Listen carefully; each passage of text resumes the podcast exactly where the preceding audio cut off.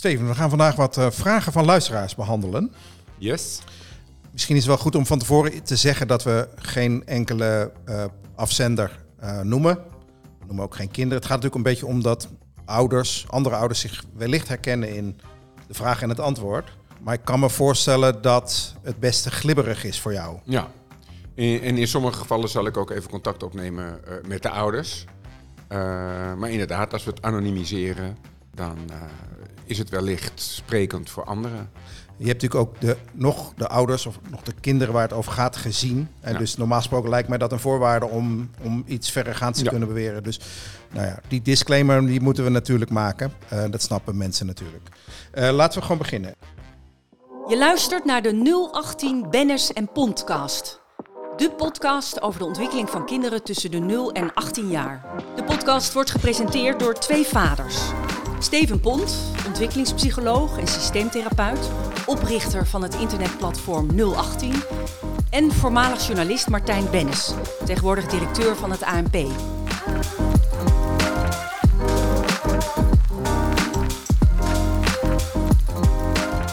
Ik heb hier wel een opmerkelijk verhaal, vind ik zelf. Ik ben uh, uh, alleen maar een vader, maar hier hebben we een, een, moeder die schrijft dat ze een zoon heeft van zeven jaar.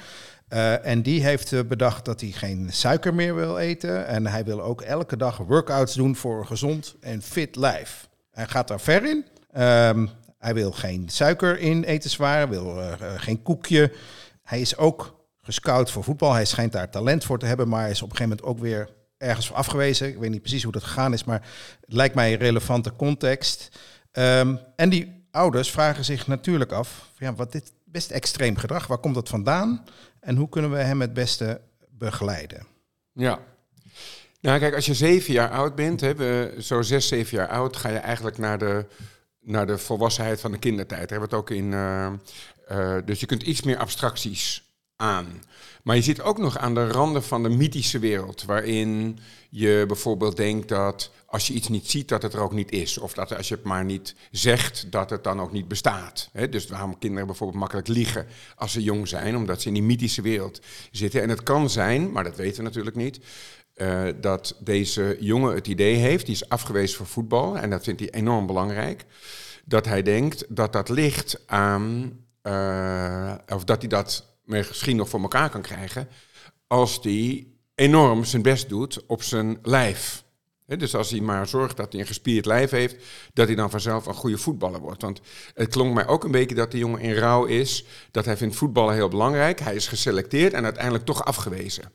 Dus het kan zijn dat in die mythische wereld, dat hij een oplossing heeft gevonden van ik, als ik nou maar dan heel gezond ben, dan kunnen ze op een gegeven moment niet meer om me heen. Omdat het woord talent bijvoorbeeld hem uh, vreemd is en denkt dat je, dat je alleen maar door hard werken dat soort dingen kunt bereiken.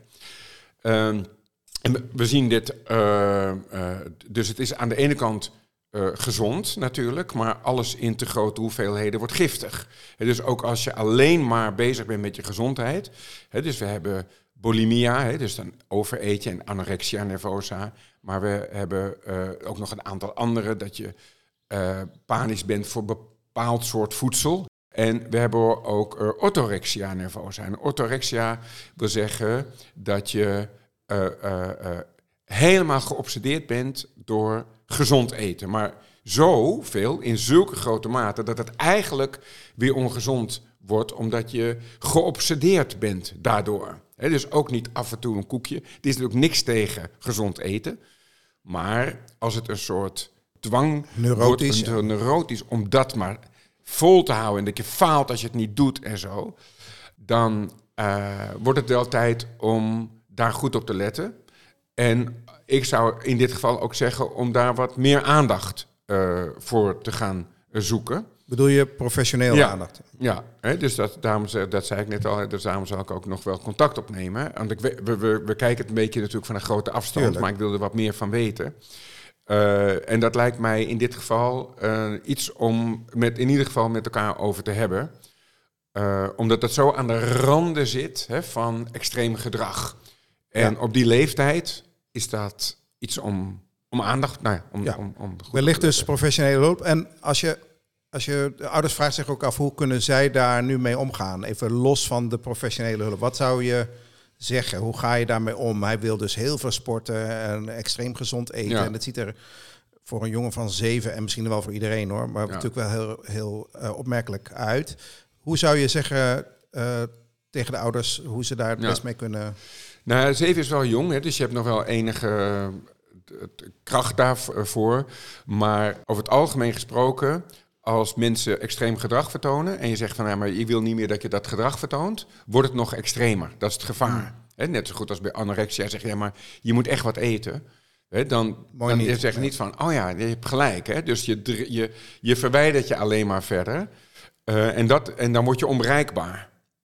En ehm, dus veel meer eh, open vragen van wat denk je er, wat denk je er, wat het je opbrengt. Hè? Of, en dan zeg je, nou, dan word ik wel weer aangenomen. Ik zeg maar wat. Hè? Dus Ja. welke, welke drijfveren zitten daar nou achter waardoor hij dit eh, gedrag vertoont? Zodat eigenlijk het gesprek dat wij kunnen hebben door te zeggen, waarom doe je dat? Dat moet eigenlijk bij hemzelf vandaan komen. Het- Dus dat, de, de, de, de monoloog interieur noemen we dat, de Fransen dat zo mooi. Hè? Dus dat je met jezelf meer, dat je denkt, oh ja, is dit wel zinvol? Wat een rijkere eh, bodem heeft dan dat ik zeg. Maar denk je dat het zinvol is? Want dan wordt de afstand alleen maar groter. Ja, Dus, meer bevragen dan beoordelen of veroordelen. En niet meteen op het gedrag gaan zitten dan kennelijk. Laat hem maar Ja. even dat met dat eten en dat koekje Ja. en zo. Ja. Ja, hè, dus dat eerst proberen te snappen en de drijfveren te snappen. Eh, eh, nou ja, en, en dat onderzoek doen. En tegelijkertijd je misschien laten coachen door iemand die ehm, daarvoor eh, gestudeerd heeft, om het Juist, zo maar even te Oké, zeggen. Oké, nou goed. We stellen vast eh, dat eh, dit misschien wel iets is waar wat meer hulp bij nodig is. Ja. Ehm, dat dit vermoedelijk niet iets is wat heel veel ouders zullen herkennen ook, denk ik. Dit extreem gedrag op die jonge leeftijd. Of misschien ook weer wel op wat oudere leeftijd. Ja, op, op wat oudere leeftijd. Hè? Dus misschien ook wat, wa- wat ouderen, dat dat orthorexia neemt, neemt wel toe. Hè? Dus eh, we hebben natuurlijk een soort maatschappij waarin gezondheid en... eh, nou, en dat wordt door de maatschappij heel belangrijk gemaakt. En dan sommige kinderen die nog wat grenzeloos zijn in dingen... kunnen dan dit kanaaltje inschieten. Nou, en dan moeten we daar wel extra aandacht voor hebben. Volgende vraag, eh, Steven. Ik heb hier een, een moeder met een zoontje van vier jaar, die sinds drie jaar niet meer met de vader van het zoontje is. Scheiding, en het is verdrietig voor alle partijen, schrijft zij. Ehm, en nou geeft ze aan dat ze moeite heeft met de manier waarop vader eh, de opvoeding inricht. Eh, ze respecteert hem daar niet helemaal in. Krijgen daar veel conflicten over en geeft dan een voorbeeld van een eerste zwemles, eh, waar ze dan graag bij wil zijn. Wellicht is die in de week dat vader verantwoordelijk is voor, voor het kind. En dan eh, komt er een conflict over de vraag of zij daar wel bij kan zijn. Nou, dat is denk ik illustratief voor dat je er niet lekker uitkomt met z'n tweeën. Hè? Dus in, Ja. in, in, in, na een scheiding ten opzichte van je kinderen. Ehm, en haar vraag is, eh, hoe ga ik daar nou mee om? Hè? Dus eh, hoe kan je nou voor zorgen dat je, dat je in enige harmonie eh, je kind opvoedt, ook al is de harmonie in je relatie verdwenen. Ja. Eh, Dus je was ooit partners. En eh, dat is één relatie. Je hebt altijd eigenlijk twee relaties. Je hebt een partnerrelatie en je hebt een oude relatie. Dat de partnerrelatie stopt, eh, wil niet zeggen dat de oude relatie stopt. En wat er gebeurt is als er veel spanning zit in de partnerrelatie, dat eh een van de partners, of allebei de oude partners, dat gaan halen. Niet bij op echtgenotenniveau of ex-echtgenotenniveau, maar op vader- en moederniveau. Dus die gaan spanningen die ze eigenlijk als echtgenoten hebben, die leven ze uit in het ouderschap. En dat is heel erg ingewikkeld om dat niet te doen. En dat noemen we dan ook wel, dat, zijn, dat de ene ouder, of allebei, dat noemen we de programmerende ouder. Dus die gaat het kind programmeren om op een bepaalde manier naar de andere ouder te kijken. En er daartegen te zijn ook. En dat betekent dat het kind wordt een soort boodschapper. En die wordt eigenlijk over zijn ontwikkeling heen getrokken. Dit mannetje is vier. En die komt dus met veel te grote vraagstukken op het gebied van loyaliteit eh, in aanraking. Want eh, je hebt verworven loyaliteit, hè, dus dat is gewoon, wij hebben een verworven loyaliteit. We zijn, jij en ik, hè, dus wij hebben dingen met elkaar meegemaakt en gedaan, waardoor wij loyaal aan elkaar zijn. Maar tussen ouders en kinderen is dat zijnsloyaliteit. Hè, dus dat is, dat is een biologische, zonder je vader en moeder was je er niet eens. Hè? Dus dat is zo'n loyaal uh, gevoel, hè, waardoor kinderen ook als ze misbruikt worden, toch loyaal aan hun vader kunnen uh, blijven. Op een hele, of dat ze in een, uh, in, een, in een situatie zitten waarin ze klappen krijgen, dat ze toch uit loyaal blijven aan de vader en de moeder, omdat die zijnsloyaliteit, die gaat werkelijk door alles heen. En dit jongetje wordt nu gevraagd om loyaal te zijn aan de ene ten koste van de ander. Dus die komt in een loyaliteitsconflict terecht. En dat is heel jong als je vier bent. Het is al ingewikkeld als je 44 bent. dus uh, die wordt dan eigenlijk een beetje vervormd als je niet oppast omdat die zich niet meer vrij uit kan ontwikkelen. Dus die moet een soort strategie gaan verzinnen op hele jonge leeftijd. Hoe die in dat krachtenveld, hoe die daarmee omgaat. Dus wat deze ouders moeten doen, wat mij betreft, en dat is de koninklijke route, en dat lukt heel veel ouders niet, is om elkaar als ouders heel te laten. En op het moment dat dat niet werkt, om daar hulp bij te zoeken. Niet zozeer van we willen weer als partners bij elkaar komen, maar we willen het ouderschap zo onbelast mogelijk voor ons kind maken. En dat is heel ingewikkeld, omdat er nog heel veel wrevel zit, vaak in die partnerrelatie. En dan moet degene bij wie je die wrevel voelt, zit je aan, zit je aan de tafel. En dat moet je dus dan proberen los te zien. En dat is heel erg ingewikkeld. Alleen ik zeg wel van alle pijn die jij niet bereid bent om daarin te lijden, dat is de pijn die je eigenlijk aan je kind geeft. Dus als je zegt, ja, mijn kind is me allesie, dan leid jij. Maar wat mij nou zo moeilijk lijkt, dus ik ben gelukkig niet uh, gescheiden, maar ik denk dat slecht gedrag krachtiger is dan goed gedrag. Mhm. Dus op het moment dat je vindt dat je partner niet goed doet, dus eigenlijk een beetje stookt of zo, hè, dus zie dan maar het zelf niet te doen. Ja. Want dan, je gaat er, dan ben je voor je gevoel waarschijnlijk de verliezende partij. Ja. Hè, dus hoe moet Dus dan nou... ga je allebei programmeren. Ja. Ja. Nou ja, dus daarom zeg ik dat dat is misschien het moeilijkste in het leven wat er is. Ja. Is om uh, ouders te blijven, als partners gescheiden te zijn en je kind niet in een loyaliteitsconflict terecht te laten komen. Heel erg ingewikkeld. Het is wel de koninklijke route. Lijkt mij, Steven, dat dit onderwerp een aparte podcast verdient. Ja, dat, dat ben ik met je eens. Dus dat gaan we doen. Oké. Dan heb ik wel een interessante vraag van een, uh, een lerares die al 40 jaar als groepsleerkracht in het basisonderwijs actief is en nog steeds daar werkt. Is zelfs ook uh, oma en dus ook moeder. Maar wat ze zegt, ze heeft dus een hele lange periode waarin ze dingen kan uh, observeren. En ze zegt, wat ze de laatste tijd heel vaak ziet, is dat ouders instructies geven. Van ik wil dat je dit niet doet en dat wel en dit moet mijn kind en let hierop. Dus ze vragen eigenlijk maatwerk. Instructies aan haar, niet aan, de kinderen, haar. maar aan nee, haar. Aan, haar ja, Aan, De, aan, de, aan de leerkrachten, kennelijk. En zij vraagt zich af, is dit nou een uh, trend? Is, hangt dit samen met opvoedstijlen van de laatste tijd? Want zij herkent dat dus als iets wat, ze, wat vooral de laatste jaren opkomt. Ouders die niet genoegen nemen met het confectiepak wat het basisonderwijs misschien uh, normaal gesproken biedt. Die willen dat hun kind uh, die speciale behandeling en dus niet. Ze heeft het ook over lentekriebels, hè, die hele, dat hele gedoe. Dat er, de, mogen ze dan niks mee te maken hebben en of juist weer wel. Nou ja, dus dat maatwerk. Zie jij dat ook als een trend? Ik ken zelfs een onderwijzeres die om die reden het onderwijs is uitgegaan. Die het goed met de kinderen en met de klas. Maar hè, als je 28 kinderen hebt hè, en die uh, 56 ouders, die er dan achter vandaan komen, dat trok zij gewoon niet meer. Precies om deze reden. En um, dat heeft een aantal oorzaken. Eén is denk ik de door, de, de door en door geïndividualiseerde wereld waar we in leven. Dus uh, waarin ieder kind inderdaad uh, puur als individu uh, wordt gezien.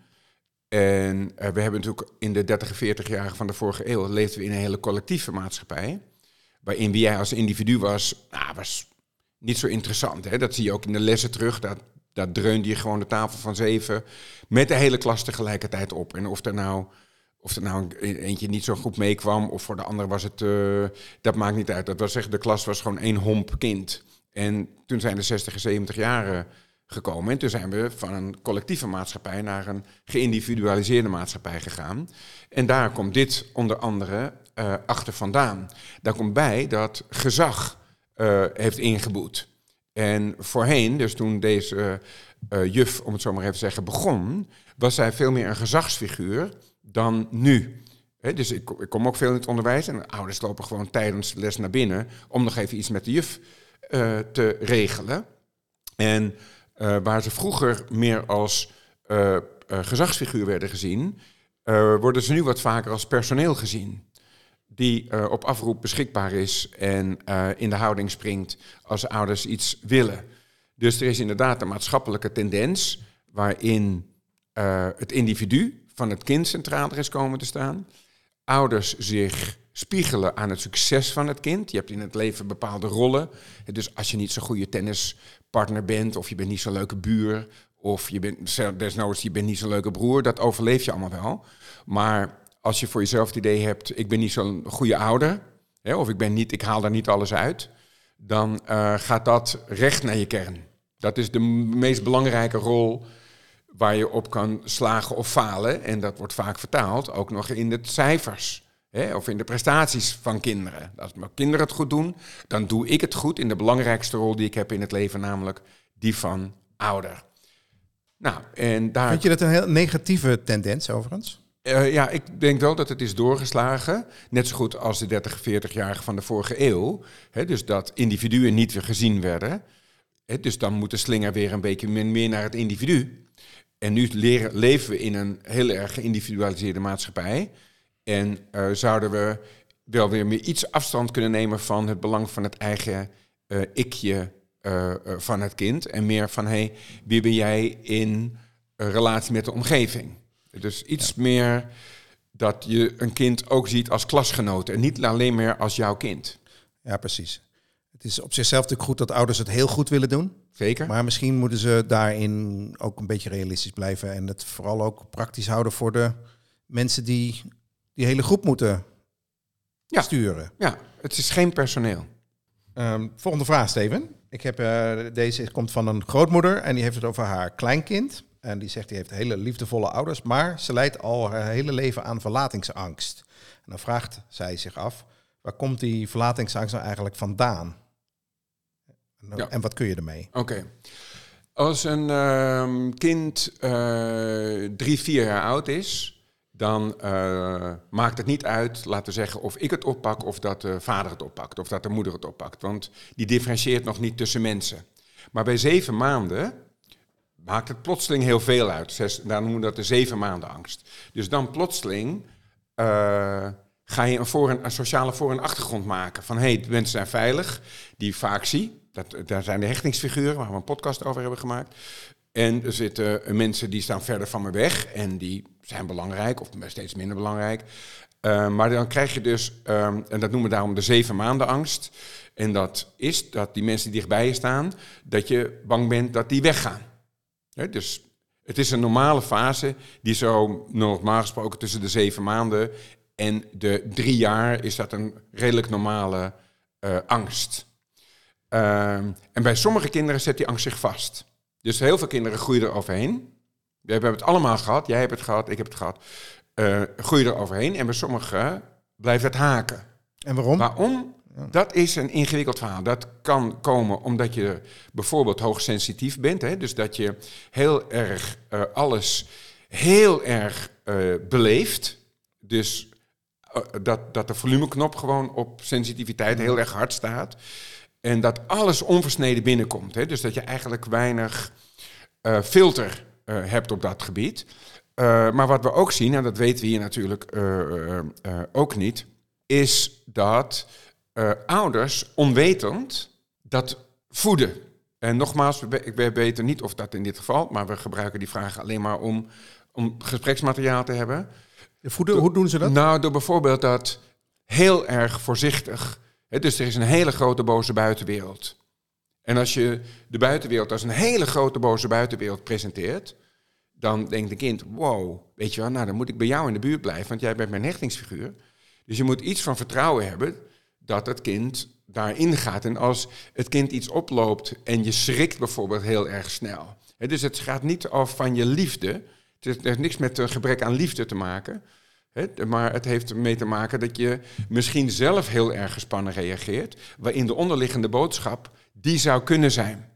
En dan leer je dus het kind ongewild van alleen bij mij ben je veilig.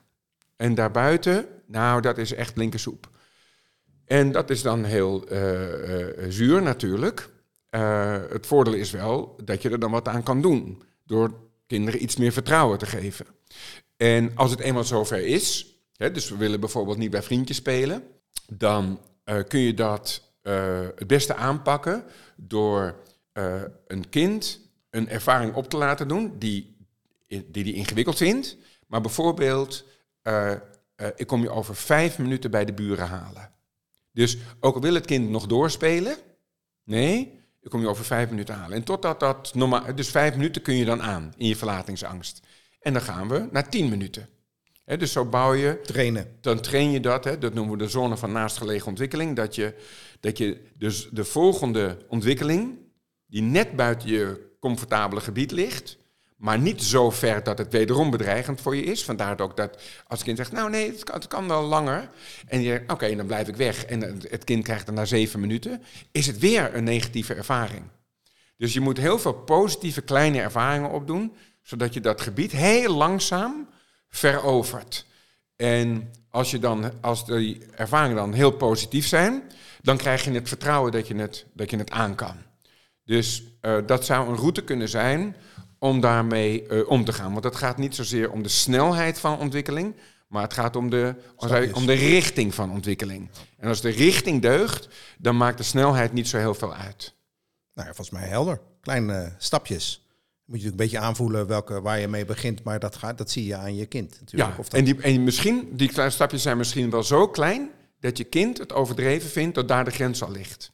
Maar dan weet je één ding zeker, dat is een positieve ervaring geweest. En daar gaat het om, dat je dat vertrouwen langzaam weer uh, opbouwt. Laatste vraag alweer.